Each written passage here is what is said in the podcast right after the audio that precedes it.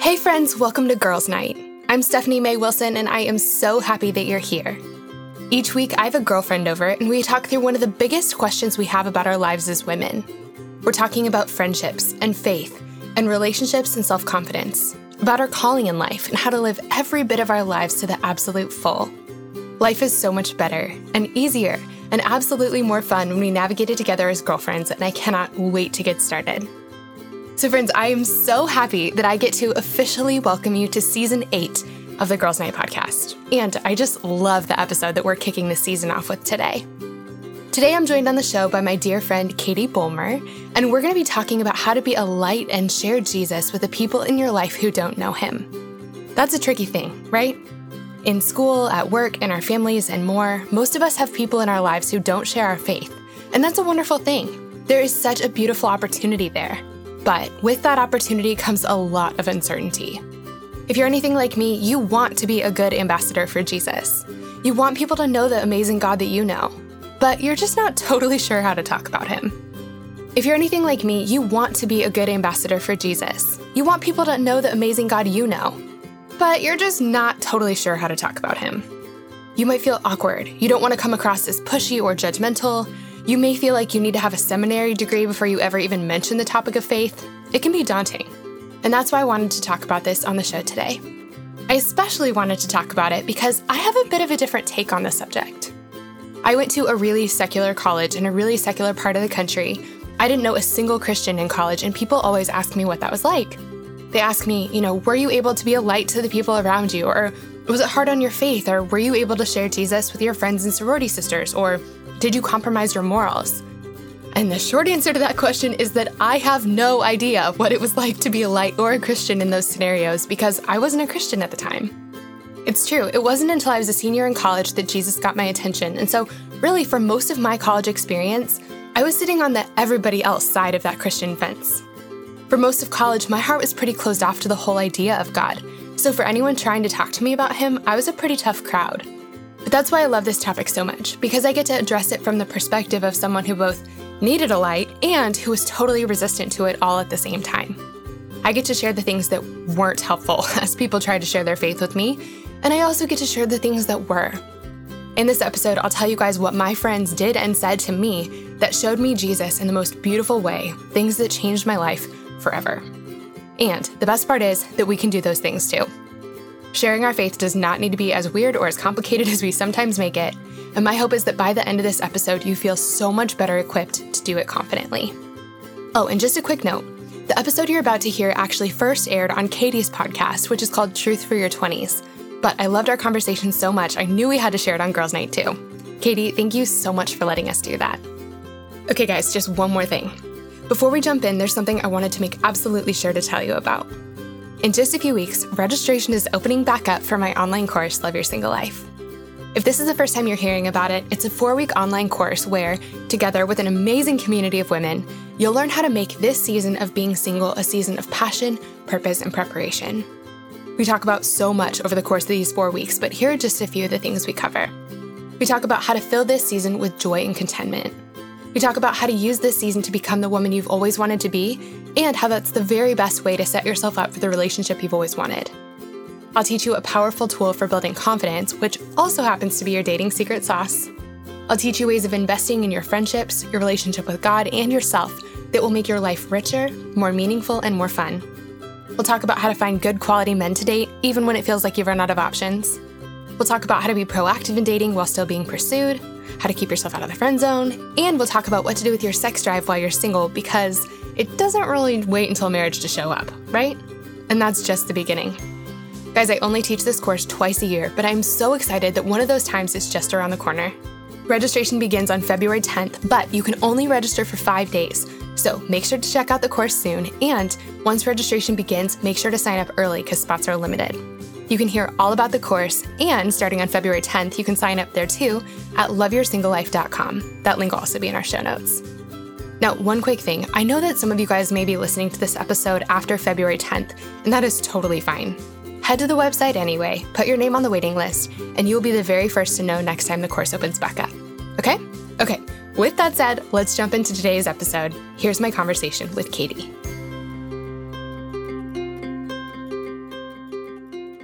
Stephanie May Wilson, welcome to the podcast. Oh, thank you for having me, friend. I've been looking forward to this so much. I'm so just honored and excited to be here. You guys, um, I'm a fangirl over Stephanie. She's so incredible. She has so many great resources for young women. If you're not following her, you're going to be totally obsessed with all the things she puts out there after our chat. But before I get into all of that, Stephanie, if they do not already know you, can you kind of give them a background of who you are? Yes. Okay. So my name is Stephanie May Wilson, uh, and my specialty is helping women thrive in their most important relationships. Um, so that's their romantic relationships, their friendships, their relationships with God, and their relationships with themselves. And the reason that I do this is because I found that when our relationships are in a good place, that's when everything changes. And I know I've seen this play out in my own life, and I bet you guys have too. But when our relationships aren't in a good place, when we don't feel fully seen or known or loved, that's when we start to hide and strive and pretend and put up walls and put on masks. And in the process, we really lose who we were created to be. And we also lose all of our joy. But when our relationships are in a good place, it changes everything. It, it unlocks something within us allowing us to show up as our full selves, as women who are brave and beautiful and strong and smart and totally deeply loved. We get to be the women we've always wanted to be and make an incredible difference in the world and live a life that's fulfilling, but also really fun. And so um, that's what I'm here for. I'm here to be a mentor and a friend and a guide and a cheerleader and to equip you with as many resources as possible to help you thrive in these important relationships. Um, so I do that through a podcast called Girls Night, um, through several books. Uh, one of my favorites, uh, my first one is called The Lipstick Gospel, and through courses and just anything um, to equip you to to have really thriving relationships and a really thriving life. You guys, her book, like she mentioned, The Lipstick Gospel, is true. It really is it's like having coffee with a friend. And, and, Stephanie, you inspired me so much because when I was on the other side of this, I was a mentor to a lot of college women, and they'd be like, "Have you heard of this book, The Lipstick Gospel? Like, you can get it for a free download. Like, go to this website." I'm like, "What? Okay, Lipstick Gospel? What?" And I read it, and it was so inspiring because it was so vulnerable. It was your your true story of like breakups and you know, how the hard things that you walk through trying to navigate who you are as a sorority woman and just as a young woman in general. And it really inspired a lot of the reasons that I do what I do today too. So I just want to give you that plug because it's it's just really really good, and I think that you guys all need to go read it too. oh, thank you, friend. Thank you. That means so much to me. It's my favorite story. It's the story of how God totally changed my life, and um, I love that you know other women are getting to see what he's like getting a little hint of what he's mm-hmm. capable of doing in their lives too. Because if he can do it for me he can do it for you. And he will and he wants to and and gosh i just he's amazing. I know to put it lightly. I love that. Okay so backing up to like you know who you were in college and all that kind of stuff i read your book obviously and know your story but how did you get i know it's a long story and we'll unpack some of it but from that girl in college to kind of what you're doing today and like why did you choose that path yeah.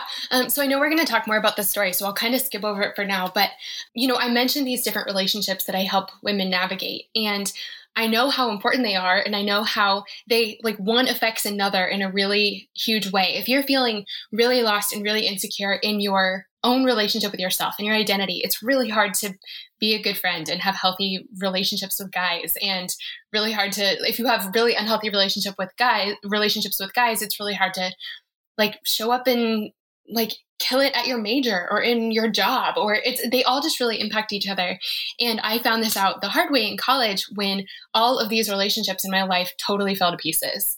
So we're going to talk about that in a minute but uh, the story of the lipstick gospel and all that has happened since is the story of god taking me on this incredible adventure and pulling me up out of that broken place. And you know i think when we've gone through something really hard and when we've come out on the other side of it we have two choices we can either like say thanks god and continue on forward in our journey or we can turn around and go help the people who are a step and a half behind us using the things that we just learned. And i knew how helpful it was for me to have women walk with me and so i just knew that i couldn't just keep going with my story. Like i couldn't just take everything i learned and like keep it to myself.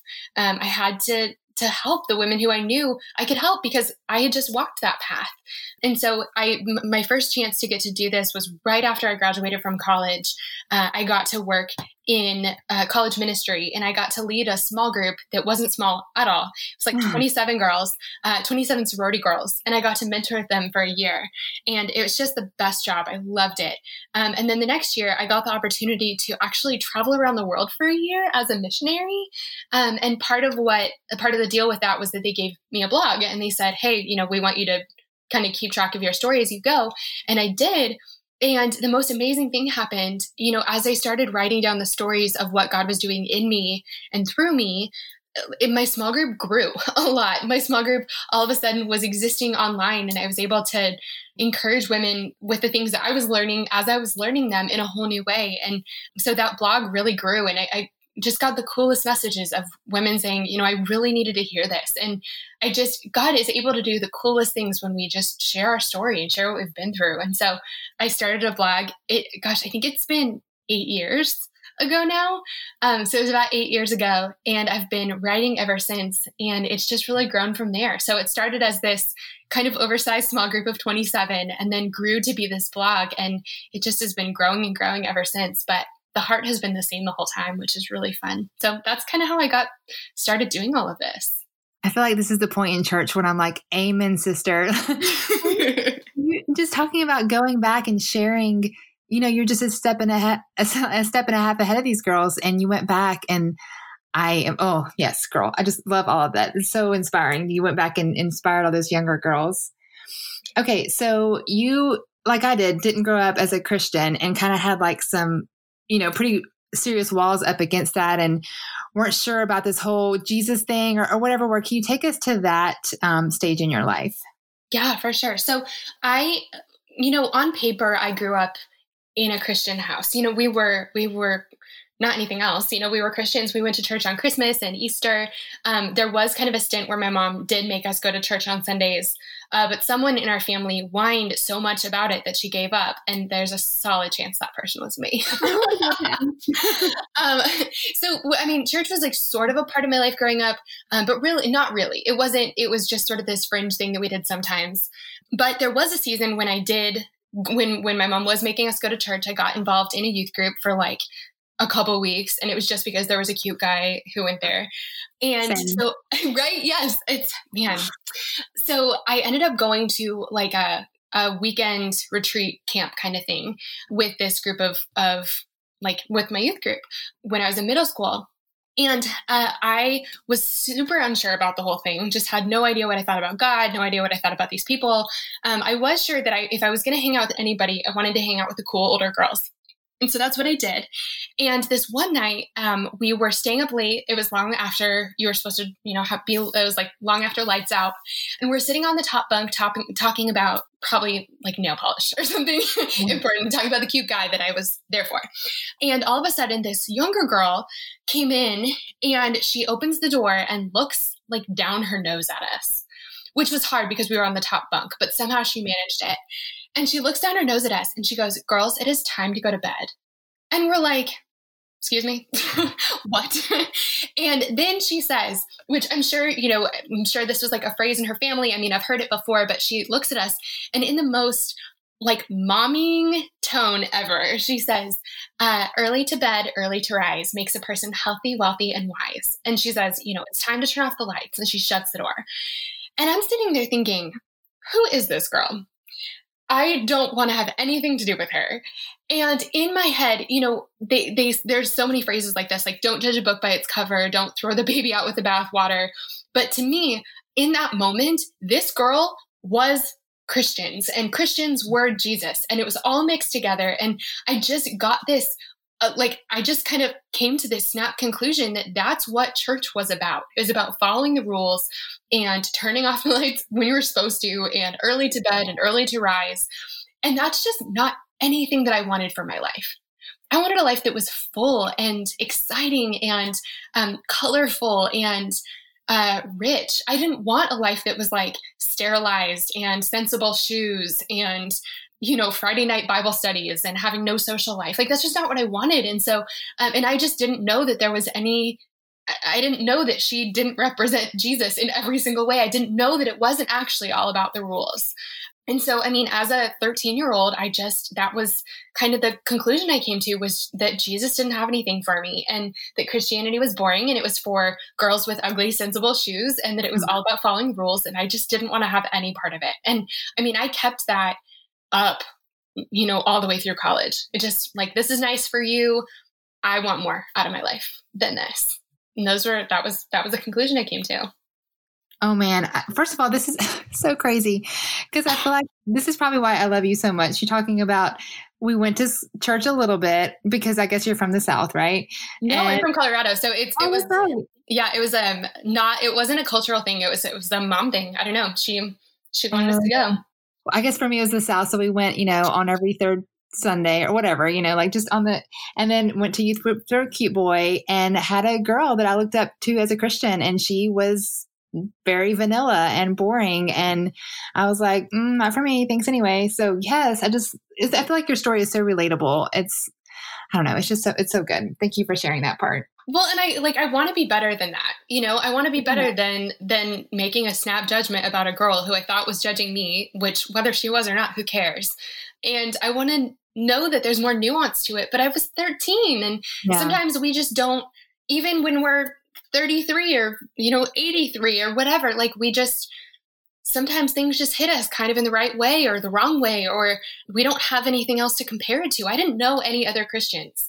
And, and so I just, you know, I want to be better than that, but I wasn't. And, and so, you know, that's just where we end up sometimes. But God knew what he was doing.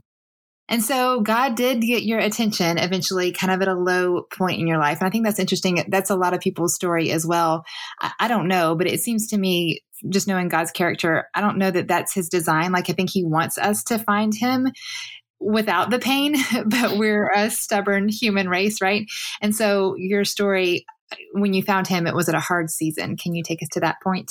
Yeah, for sure. So um, I was, you know, kind of three fourths the way through college, and um, you know, I mentioned I, you know, I really have just this heart to to help women with these different areas of their relationships, these different relationships in their lives. And it's because when I was in college, all of those relationships just crashed all at the same time. So one is I from the outside it looked like I had a lot of friends and I did, but I didn't feel totally known or secure or accepted in my friend group. And, you know, I don't know if that was more me or more them. you know, it's hard to say sometimes, you know, sometimes our own, when we bring our own brokenness into a perfectly great friendship, it still has some brokenness in it. Um, so I really, I don't know who's like, there's no like whose fault it is for lack of a better um, way to say that but i really just felt lonely in my friend group like i just didn't really belong wasn't totally accepted like uh, I just couldn't really be myself. And on that note, I had no idea what myself was. I had no yeah. idea who I was.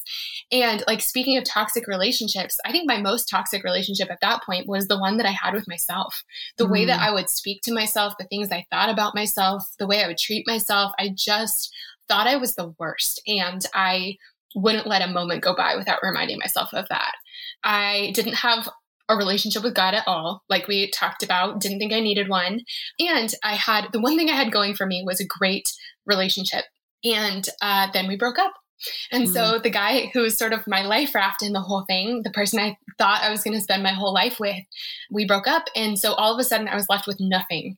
And that was the moment that I, that was the first time I ever prayed. And I just said, God, I have tried everything. Like, seriously, you have to step in and he did and and the first two things that happened i just love them um, the first one is that i ran across my first piece of scripture ever and now like i've heard um, you know because I, I went to church a handful of times growing up so i'm sure i heard something from the bible before this but i don't remember so i didn't grow up with like john 316 on like you know written on you know, a art print in our house or anything like that. I just didn't know anything from the Bible. And the first thing I ever, the first time I ever ran across scripture, I was um, getting my hair done by a friend of mine in my sorority house. And I noticed this quote that she had written on her mirror in this pink loopy lipstick. And the quote said, Look at the nations and watch and be utterly amazed For I'm going to do things in your days you wouldn't believe, even if you were told. And so I asked her, like, what is that? Because that, those words just totally captured who I wanted to be and what I wanted my life to look like. And my life was in shambles in every single way at that moment. And I just was so hoping that someone bigger than me had some sort of plan here and that it was going to be good and and better than I could imagine. And so I'm like, where is that quote from? You know, thinking like I need to get that tattooed on my body or something. And she says it was it's from the Bible. And uh, I was shocked. I mean, I'd never heard any piece of scripture before, and it's Habakkuk 1 5. And for all of you Bible scholars out there, the verse is super out of context. but really, it still is super true of God's character and his love for us and the way that he interacts with us. And um, so, anyway, I just want to like let everyone know I know that, but also it's really amazing how even verses that are totally out of out of um, out of context can really totally change our lives. And that one did for me. And then the other thing that happened was that I got a chance to escape, which is always great. If your heart is broken, uh, highly recommend it. It was right about then that I was supposed to leave to go study abroad. And I had chosen to go to Sevilla in Spain. And um, I just coincidentally, and really it was like the provision of the Lord, um, I happened to be going with my two best friends who were uh, happened to be Christians. And that was like the one piece of our friendship I totally didn't understand. They were sort of, they were like my best friends, but also Christians. And they, I just was sort of like, you guys go do that over there. I don't, you know, I don't know what that's all about, but I love you. Um, and so I ended up in Europe for four months with two Christians. And it's just, God changed everything for me from there. Oh my gosh, I got chills so much when you read that scripture, and I've heard you share that more than once, but it's still just picturing you in that sorority house and the lipstick and that verse. Like oh my gosh that's so beautiful and i'm so happy you wrote a book about it. I'm so glad that i like I, man i just I, I god is so amazing and creative and he just you know one of my favorite things about this story is that i really thought that he had i thought that god spoke a different language from me and like we're not talking about like Greek or Aramaic or whatever, yeah. like um, Hebrew, where I just thought that God could never really connect with someone like me. And the way that he pursued me and the way that he got my attention and the way that he connects with me, even to this day, just shows me what I didn't know as a 13 year old that God isn't vanilla and boring shoes. Like Christians can wear any kind of shoes and like any kind of ice cream and add as many sprinkles as you want. Like God is not rules and clipboards and disappointment in your like less than perfect behavior thanks to Jesus. Like he is sprinkles and fireworks and champagne toasts and your toes in the sand and laughing so hard you cry or maybe pee your pants. Like I mean that's who God is and and we get to interact with him. You know, he doesn't change, but his character but he is so big and he's made room for all of us with all of our quirks and our personalities and our needs and our ways of worshiping and so it's just it's just really amazing to know that god is nuanced enough to be able to pursue us differently and in ways in, in like languages that we can actually understand and that's really what he did for me i'm literally like trying to wipe the corners of my eyes right now that, that was so good Oh, man. oh yes. All the sprinkles and the cute shoes for my Jesus.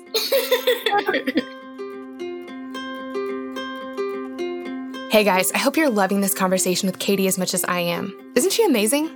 I wanted to pop in for one quick second to thank our sponsor for this week. Our sponsor for today is an amazing company called Birdy Grey. Birdy Grey is transforming the way women shop for bridesmaids' dresses, and I could not love them more. As some of you might remember, my little sister got married this last summer, and I was her maid of honor, so I got to help plan her wedding. And one of the places she really got stuck in the wedding planning process was when it came to bridesmaids' dresses. She was looking for dresses that were timeless and beautiful and not too expensive, but she seriously couldn't find anything, so she called me. And I don't know about you, but I could totally relate to her struggle. Whether it was for my own wedding or for a friend's wedding, the task of finding a cute, affordable bridesmaid dress is nearly impossible. They either don't fit right, or they're super expensive, or, let's be honest, they are just really, really ugly. I was hoping we'd be able to find something better for my sister, and so I started Googling, and that's when I found Birdy Grey. Birdy Grey has classic, beautiful gowns in a variety of colors and styles that can be easily mixed and matched. But they don't have too many styles where you find yourself totally overwhelmed. I was on the site for about five minutes before I had an idea of what color scheme she should go with and what style I had my eye on. I really was totally in love with them from the beginning. And when I realized that every single bridesmaid's dress comes with pockets, yes and amen to that. I was also so excited to see the price point. Birdy Grey is so affordable. Every single one of their bridesmaids' dresses are just $99. Seriously, every dress is under 100. Amazing, right? We ordered our dresses that day. The process was so easy. We got our dresses quickly. We had the option to return or exchange them within the first two weeks of purchasing just in case anything went wrong, but there was no need. And actually, for me, I didn't even need to alter my dress, it fit perfectly. Actually, you guys may have seen me trying it on on Instagram. I showed it to y'all, and for months afterwards, was getting messages saying, Hey, where did you get those dresses again? And every single time I'd write back, It's Birdy Grey. So, best of all, Birdy Grey was founded by women, and every single full time employee at Birdy Grey is a woman. It truly is a brand that was created by bridesmaids for bridesmaids. I love that. And as if I already didn't love the company enough, truly, I'm such a big fan of them. Birdy Grey has an amazing gift for all my listeners. For three free fabric swatches, so you can see the color and feel the fabric before purchasing, go to birdygrey.com and use the promo code GIRLSNIGHT at checkout. Again, if you want to receive three free fabric swatches, head over to birdygrey.com and use the promo code GIRLSNIGHT at checkout. Birdy Grey, thank you so much for being a Girls Night sponsor, and thank you even more for solving the bridesmaids dress problem. We are all forever grateful.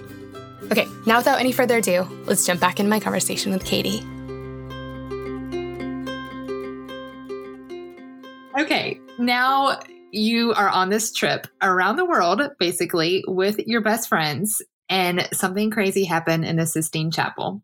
Take me to that. Oh my gosh. Okay, so I haven't gotten to tell this story in a while, so this makes me really happy.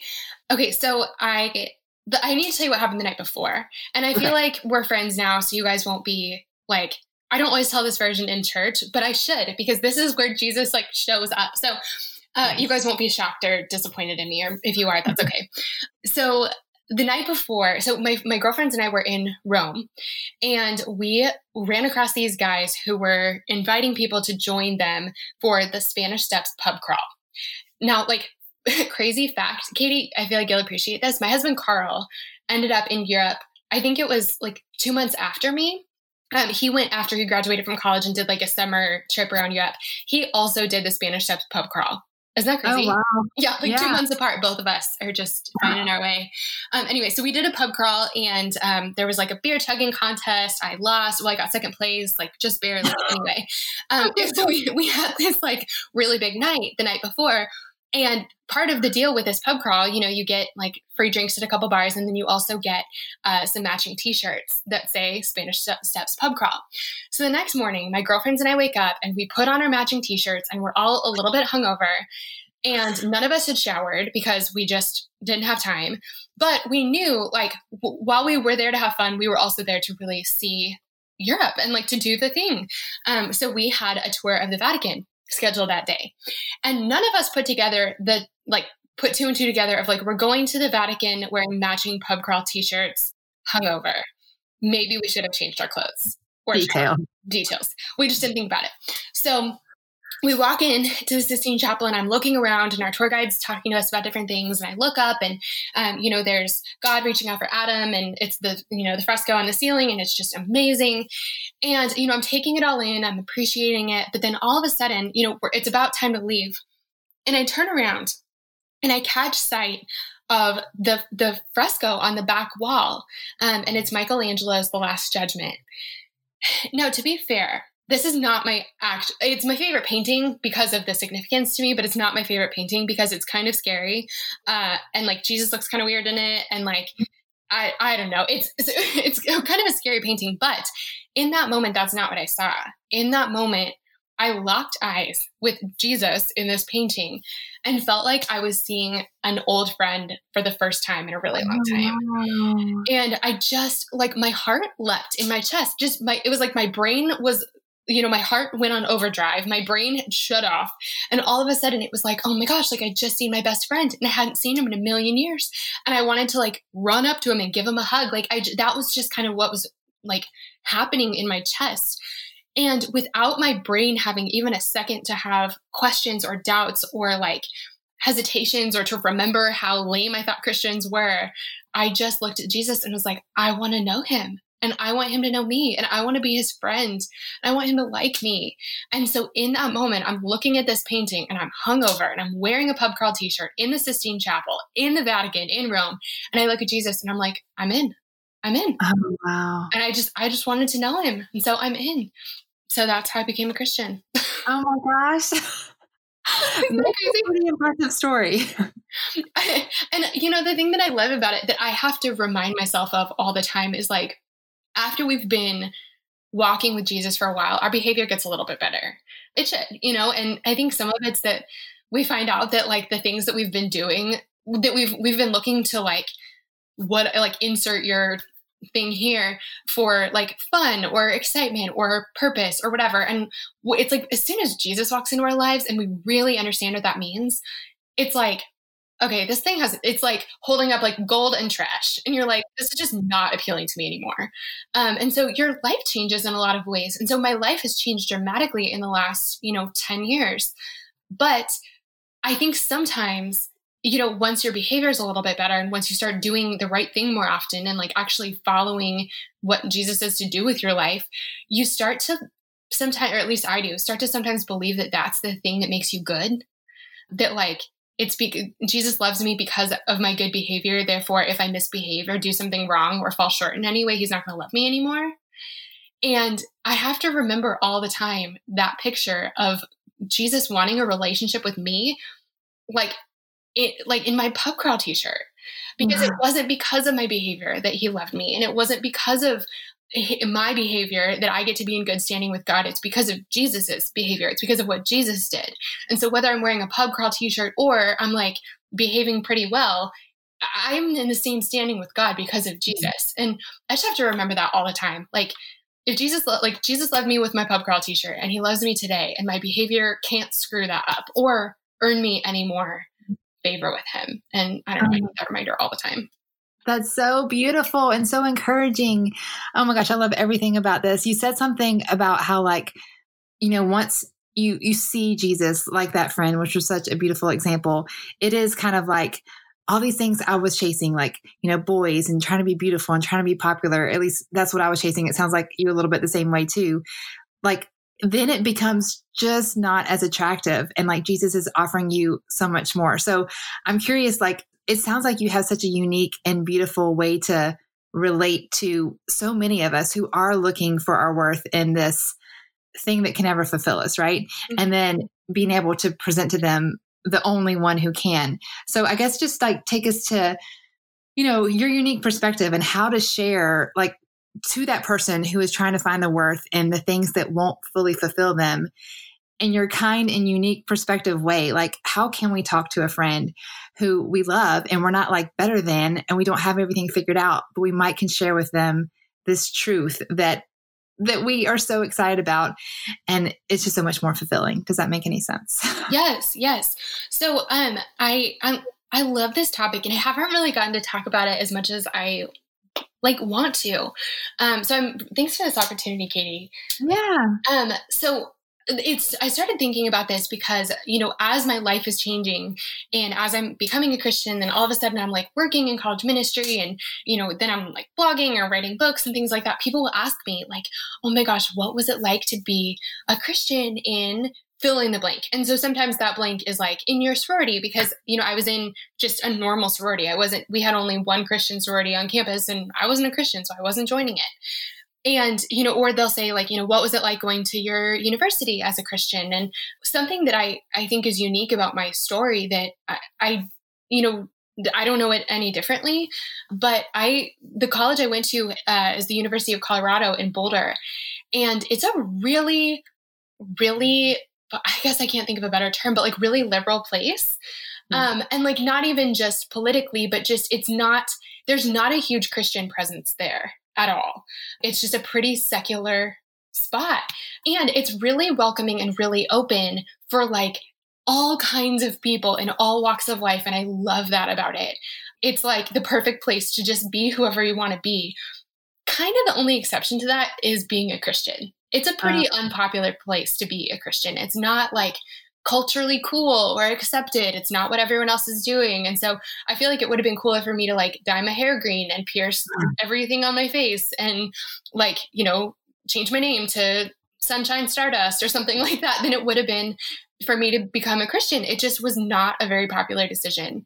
Um, and there's all kinds of reasons for that. And I think a lot of it is like hurt and skepticism and I'm going to judge you before you can judge me because I'm sure that you're going to judge me. And so anyway, that's that's the landscape in which I became a, a, Christian, and that's a lot of where I was. So I was pretty, I was a pretty tough crowd when it came to people trying to share their faith with me. So anyway, all that to say, when people ask me, you know, what was it like to be a Christian there? How were you a light there? Things like that. I'm like, well, I wasn't. I was on mm-hmm. the other side of the fence. I was the person that people were trying to tell about Jesus, and I was like very skeptical, a really tough crowd. Um, and so I, you know, it took me a long time to realize that that's a unique perspective. But today I'm really grateful for that perspective because I feel like I'm able to share about Jesus with people who actually feel similarly. And I have some like pretty strong opinions about what would have worked for me. And, you know, mm. so I know everyone's different, but like there were some things that people tried, you know, ways that they tried to share the gospel with me that I was just totally shut off to. And same with friends of mine. Whereas there were some ways, there's some things that would have been really helpful. And so, anyway, that is like the kind of perspective I'm coming from.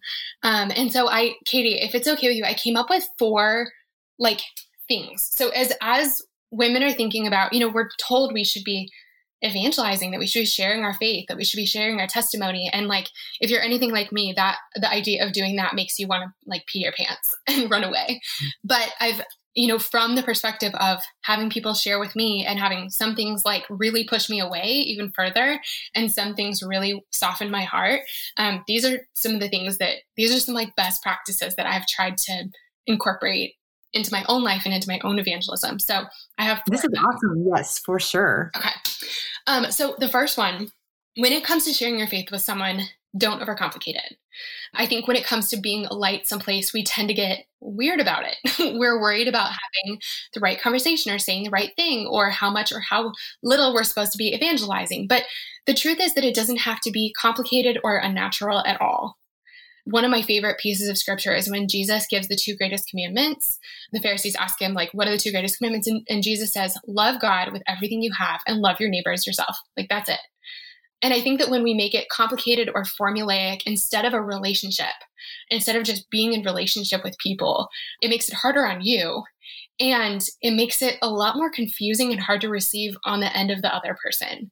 And so, really, like cutting away all of the things that you know we've been told to do all the like you need to be able to defend your faith in this way whatever. It's to me it's way less about that and it was way less about that. That's not what i needed.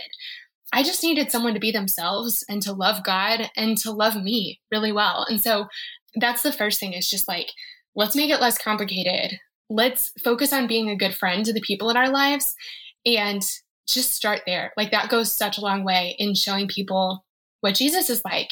Um, and the other thing is, I, you know, I had this like really specific experience once I did become a Christian. Um, it was the very tail end of college. And so I did have a little more time with my friends um, who were from like the season before. And, you know, I was kind of in the midst of this transition.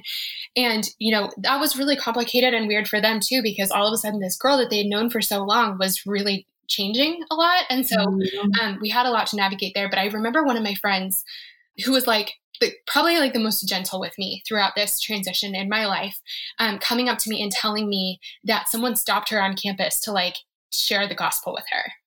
And she was totally weirded out by it. And she was like, this girl like just started asking me about my life and like just kind of pushing into my business and just it was just wasn't the right place or the right time and like my roommate didn't even know this person at all it just was someone who stopped her like on the way to class and I was so frustrated by that because I had been just trying to be a really good friend and try, like actually trying to to be someone who could maybe tell her what I was learning about Jesus at some point. And I felt like someone just kind of ambushing her on the street was actually detracting from from her getting to know God better. And so I think that like starting with a relationship and starting by being just a good friend is a really great foundation. Um, I think most people are so much more receptive to hearing about something that they aren't sure about from someone they are sure about instead of from a stranger. Oh, for sure. 100%. I'm loving everything. I'm taking notes actually right oh now. Gosh, oh my God. um, so the second one is um, when you're thinking about sharing your faith with people who don't know Jesus, to think about your life like a walking infomercial. So when I was in college, the last thing I needed was someone telling me what to do. Well, mm. actually, maybe that's the first thing I needed. but mm. I was feeling so like wonderfully rebellious in my college independence. The last thing I would have listened to was a long list of rules. What I really needed to see was someone a little bit older than me living her life as a Christian, like in front of me. I needed someone who was walking around with this like glowing confidence, knowing of knowing how much God loved her. I needed to meet her boyfriend, like a really great Christian guy who treated her really well and honored her because I needed to see that that actually existed. I needed to see what a relationship could look like between two Christians and how much actually like how much better it actually is than what I was trying to do on my own. I needed to see like how she treated her friends and how she treated me and how she'd be there for people and love people and take good care of them. And I needed to see that she didn't talk about her friends behind their backs and um, that she was really loyal and true as a friend.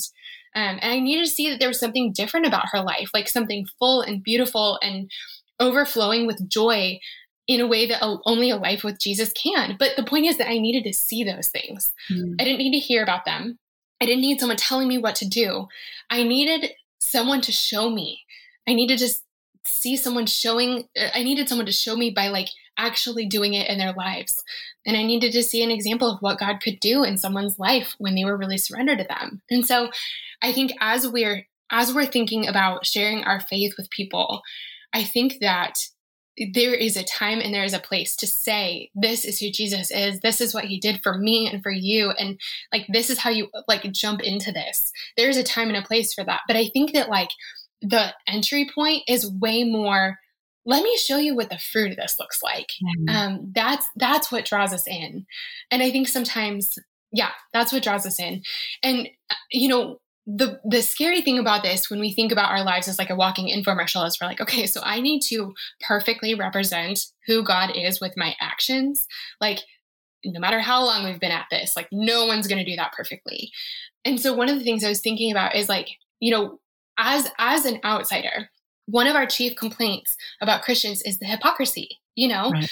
like we christians say one thing and then they do something else and it feels gross and it pushes us further away um, and so as we're trying to make our actions speak louder than our words i think it's really important to be upfront when we screw up yeah. Um, it's it's scary to allow people to see us in the depths of our mess, especially when we're trying to be a good example. But when people see that we're human, they're going to be relieved because they are too. So yeah. I think when we mess up, when we all do, instead of trying to hide it or cover it up, like we need to do what we know to do. We need to repent and apologize and make amends and make a different decision and accept the grace and the mercy and the freedom that God has for us through Jesus. And that will show our friends so much more about Jesus than us trying to be perfect. Um, and so I think like just showing them what it looks like. Yes, this is so good. I'm looking, I actually, on my bulletin board right here, uh, right beside my desk, it says, "Oh, that's what a Christian looks like," and and we have such few examples. Like I don't know if any on TV or you know in the media or whatever. And just being that example, that's so huge. And like, but what you said at the end was even better because no one's going to get it right perfectly. Like we're all so flawed and you know prone to wonder, but being true everything you said just yes yes and amen that was so good well and like so i think that when we're thinking about our lives like that's what a christian looks like our minds immediately go to like don't cuss don't drink too much yeah. don't do this with that guy like okay what are the other like hot button like don't have a low cut shirt or have your yeah. shorts be long enough or like whatever okay but those are shirt. like those are really that is not the best part about this. Yeah. Like, one, some of those things aren't even, that's not even real. And also, that is not the heart of this. Like, it is not, you should love Jesus because he will cover up your thighs. Or like, you should love Jesus because so you won't be drunk anymore. Like, that is not the point. The point is peace that surpasses all understanding. The point is a life that's actually truly life. It, the point is love, being loved and being able to pour out that love in ways that are like so much bigger than us. The point is is forgiveness and redemption and grace and mercy that we totally don't deserve but having it anyway. And like there is so much joy and love and color and sprinkles and nuance that happens in our lives, like transformation, this just incredible, like, I just feel like when our lives are truly full of Jesus, when we are actually following him, our lives are this wild, wonderful adventure, and we're just glowing in the midst of them. And that is what people want to be a part of. And so yeah. I think that when that's what we need to dive into with everything we have, and we just need to let other people see it. Um, it's it's so much more than like look, I'm a Christian. It's so fun. Now I don't drink. Like, that's not the best part or the most attractive part. And also, like, there's so much nuance to that. That's not even, that's not even, it's, it's not a list of like five super easy to follow. It's not a checklist. It's not, it's never meant to be a checklist. Um, not behavior modification, heart transformation is what Mo Isom always says. And I love that quote. Yes. Yes. So good. Um, okay. So the third one. So part of it, you know, we already kind of talked about so number three is earn the right to speak to people about jesus. And then once you do use i statements.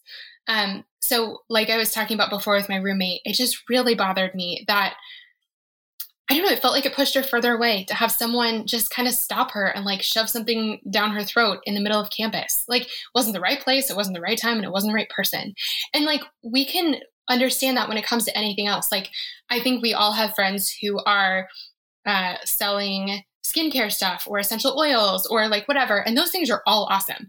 But we know the difference between a friend who like uses them and her skin looks great and she's super excited about them. And you know that if you want to buy them, you can go to her versus the friend who like will who's not really your friend who just will not stop sending you messages about this skincare product and like the one you're like i don't know you please leave me alone and the other one you're like hey your skin looks great yeah i for sure want to buy some um and so it just really like we need to we need to earn earn the spot um, in someone's life to be able to talk to them about this. This is a big deal and something really close to our hearts. And I just think it's so much better coming from someone you actually trust than from a stranger in the middle of campus.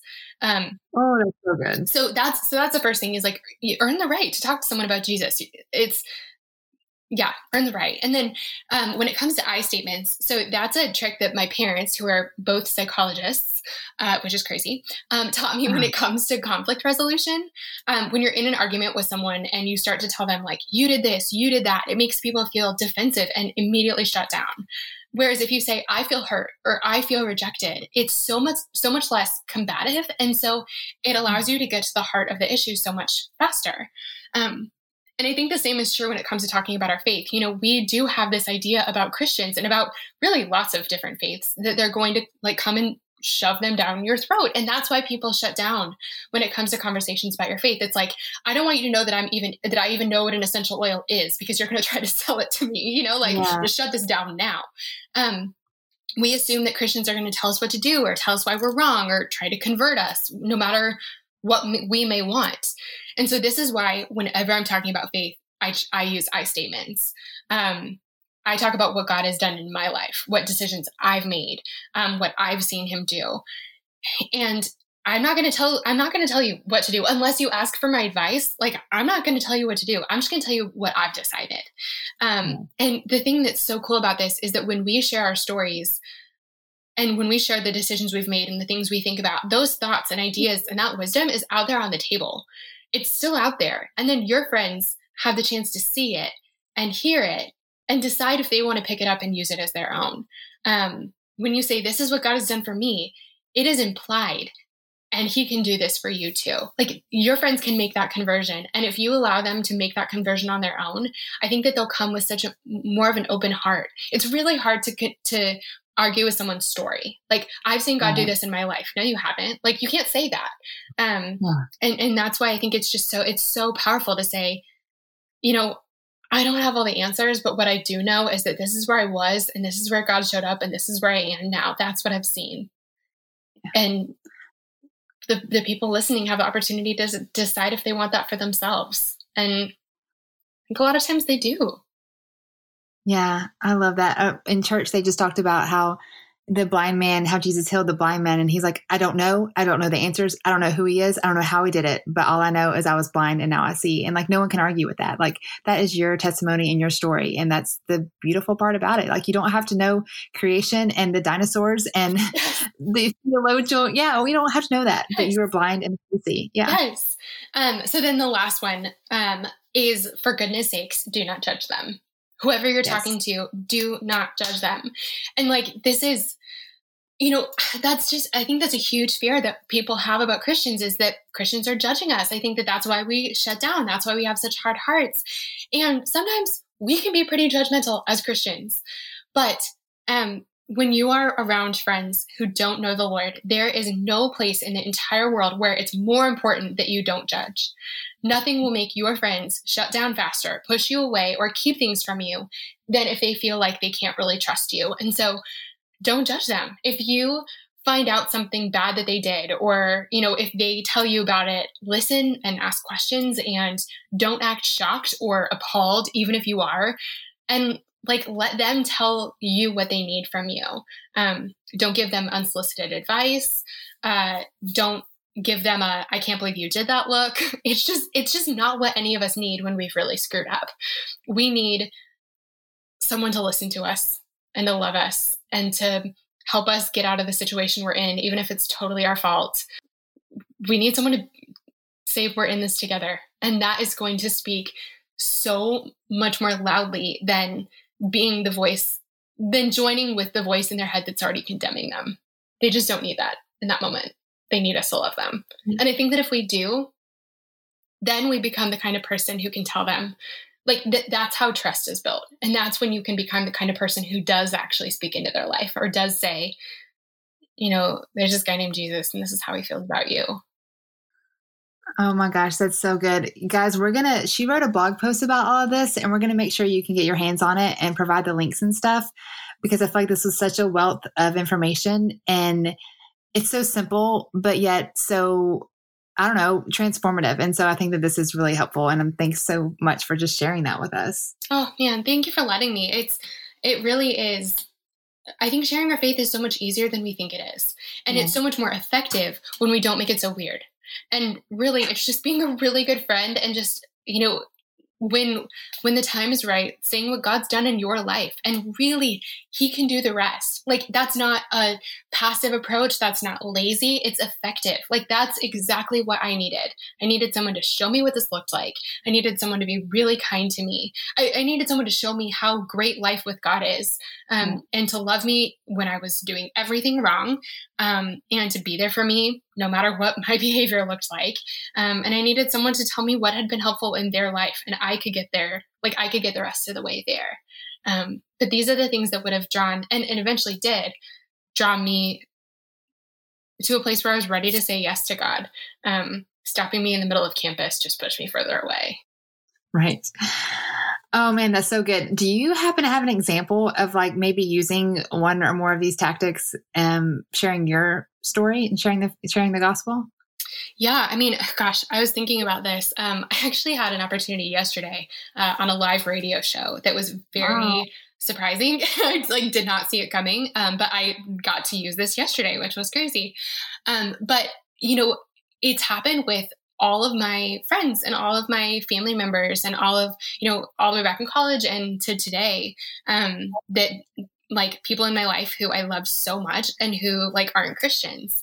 Um, I, I think that one of the biggest things I've learned from this is to be really open to the conversations wherever they happen, um, because they'll, they'll they happen in all kinds of different scenarios. You know, we were talking earlier about how um, a lot of the times that we come to know God are in times when we're really pretty broken. It's like we've tried everything on our own and it's not working, so we're looking for something different. And um, that's when our hearts are kind of cracked open in the right way for for us to be curious about what God might have to say. Um, and so, you know, that's that's the time when I get to have the best conversations, and they always happen in like random times or places. They're not when I invited someone to coffee and like try to like lay mm. out the gospel for them. It's like um, a lot of times in college, especially like I would be talking to someone who was like we were in a bar or they'd been drinking or something, and you know what, like drinking lowers our inhibitions in a lot of ways and and it brings down our walls. And so sometimes our hurt floods in um in those moments. And it's also sometimes like a time when we most vulnerably ask for help or advice or reassurance or something like that. And so it was really cool to get to be there in moments like that.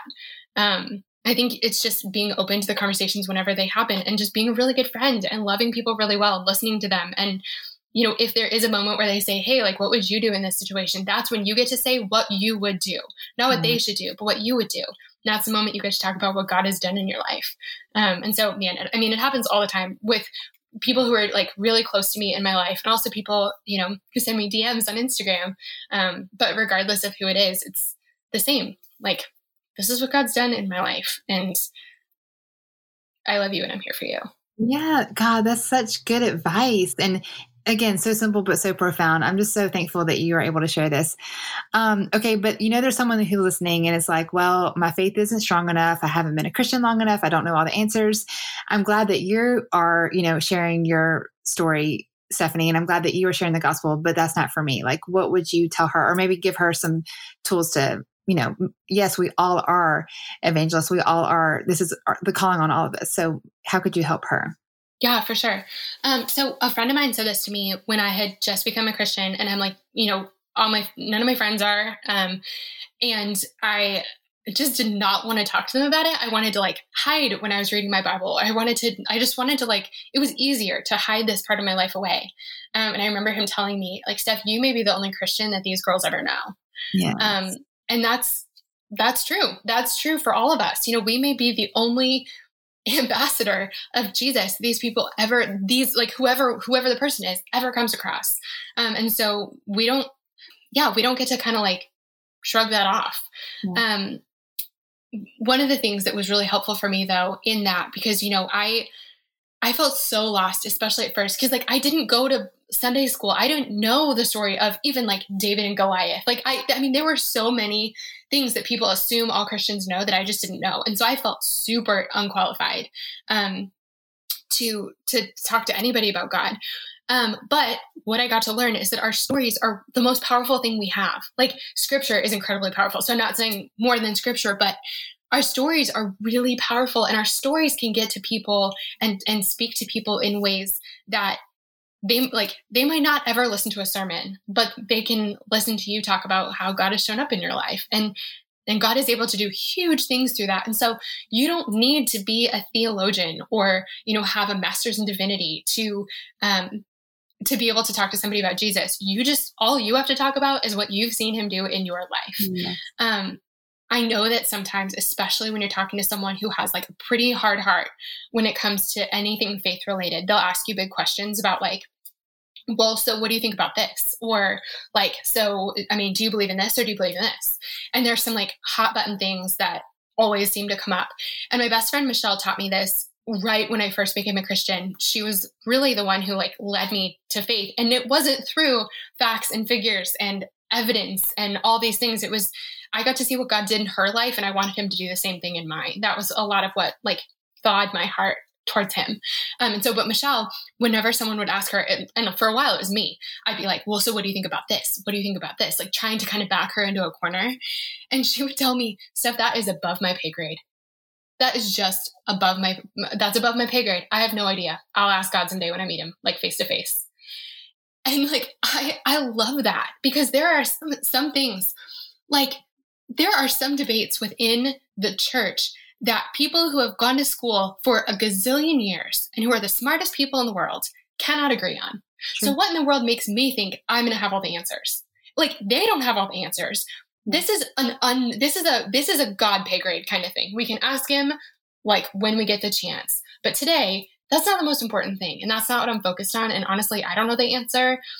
What I know is that Jesus said to love God with your heart and your soul and your mind and your strength and everything you have, and to love your neighbor as yourself. And that keeps me busy enough. I'm going to really just try to focus on that and leave yeah. the mm-hmm. rest up to God. Oh my gosh, this I'm like nodding my head the whole time. Like this is so good, so good. And like Uh, you know, Jesus never called the qualified anyway. I used to think that the Bible was a book full of perfect people who got everything right. And I like remember when I realized it was a bunch of mess ups, I'm like, oh wow, this is so great. like yes.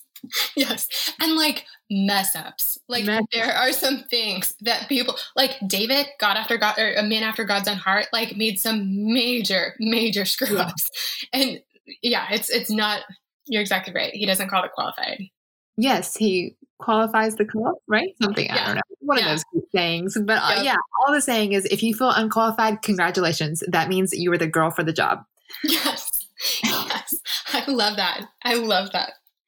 Okay, um, my favorite thing to ask our guests, because this is called Truth for Your 20s. If you could have coffee with your 20 year old self, what would you tell her?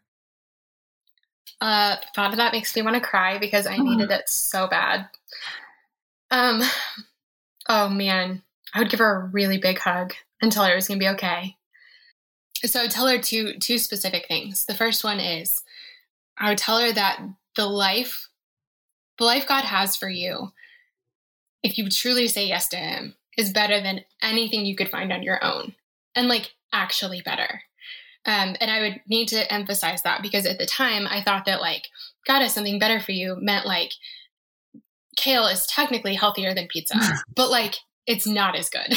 like obviously it's not as good, but it's like it, I mean by health metrics, it's better. And so I thought that that's what God would do to my life. Like if I really let him in, he would give me a kale life, which technically is better, but I really wouldn't enjoy it, like any any piece of it.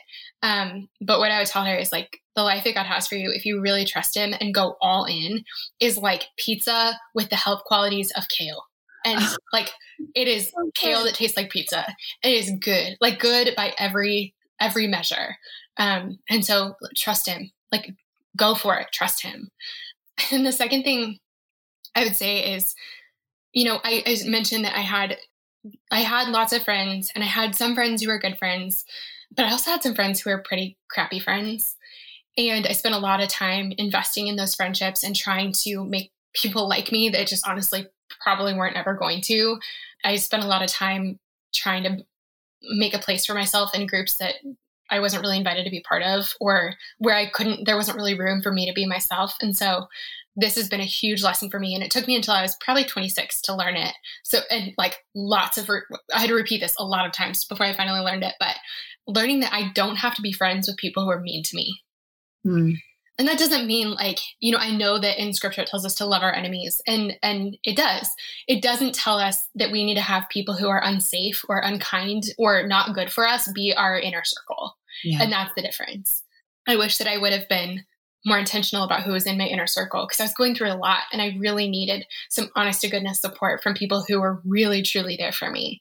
And i think to get that i needed the permission that i didn't have to be I didn't have to keep working to get the approval of these girls. Like I could I could give up and I could go find some better friends. Oh man, Stephanie, this has been amazing. I've loved every second about this. And I think you need to get some t-shirts that say Jesus loves pizza or something like that. Like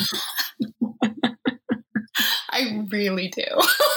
Kale is good for you. Pizza tastes better. I don't know. We can oh think oh about gosh yes, yes, something like that needs to happen. If someone, yeah, I feel like I'm I don't speak t-shirt very well, and so if someone has like a phrase, tell me and we'll get it made. That's awesome. Yes, that's that needs to happen. That's the best way I've ever heard it described, and it needs to be on a t-shirt. That's beautiful.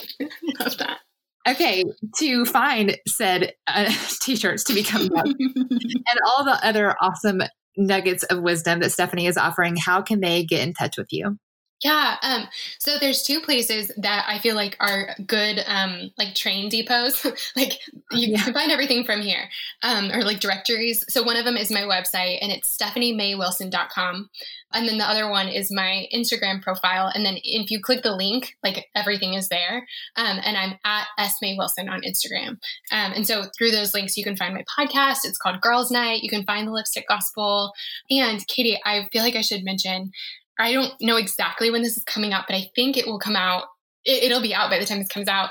Um, I have a brand new prayer journal um, coming out in a couple weeks from when we're recording this, um, and it's called Every Single Moment, and it's a hundred powerful prayers to help you savor the present and prepare for the future. And it's for single women. It's it's um, to help women pray for their future marriages and for their future husbands, but also really be ready for their future marriages and future husbands by the time by the time they get there. And I just, you know, I've been asked for for years by women, you know, how should people tell me I should pray for my future husband. What does that look like?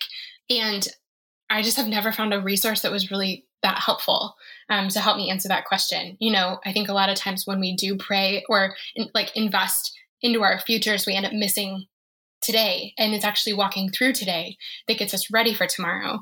Um, and so I just, you know, I really could have used some help in this area, um, knowing how to pray about my broken heart and how to get myself ready and to ask God and invite him into my dating life and you know to actually pray into my future. I just didn't know how to do any of those things. And so I had to find it out the hard way and I just knew that I had to again turn around and just create what I wish I had um, for women who are like a step and a half behind me. So it's called Every Single Moment and I'm so excited about it.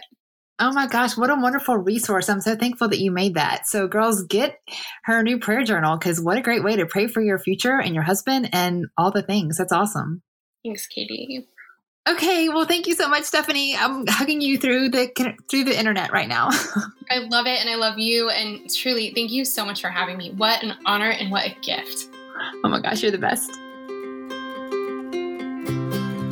Friends, I love this conversation. I'm so glad I got to share it with you. Before we go, I wanted to take a second to share some exciting news with you. The Girls Night Podcast has a brand new website. Isn't that fun? We have needed an official home base for a while now, and I am so happy to say that it's finally here. The website is girlsnightpodcast.com. We are so official. And that's the place where you'll be able to find everything about Girls Night our show notes, links to our sponsors, information about our guests, past episodes, quotes from the shows, and more. So, again, the website is girlsnightpodcast.com. I cannot wait for you to see it. And with that in mind, if you're looking for links from today's episode, including information about Katie so you can follow along with her and go listen to her podcast, you'll find all of that and more on our brand new website, which is again, girlsnightpodcast.com. All right, friends, that's it for today's episode. Thank you so much for joining me for Girls Night, and I will see you next week.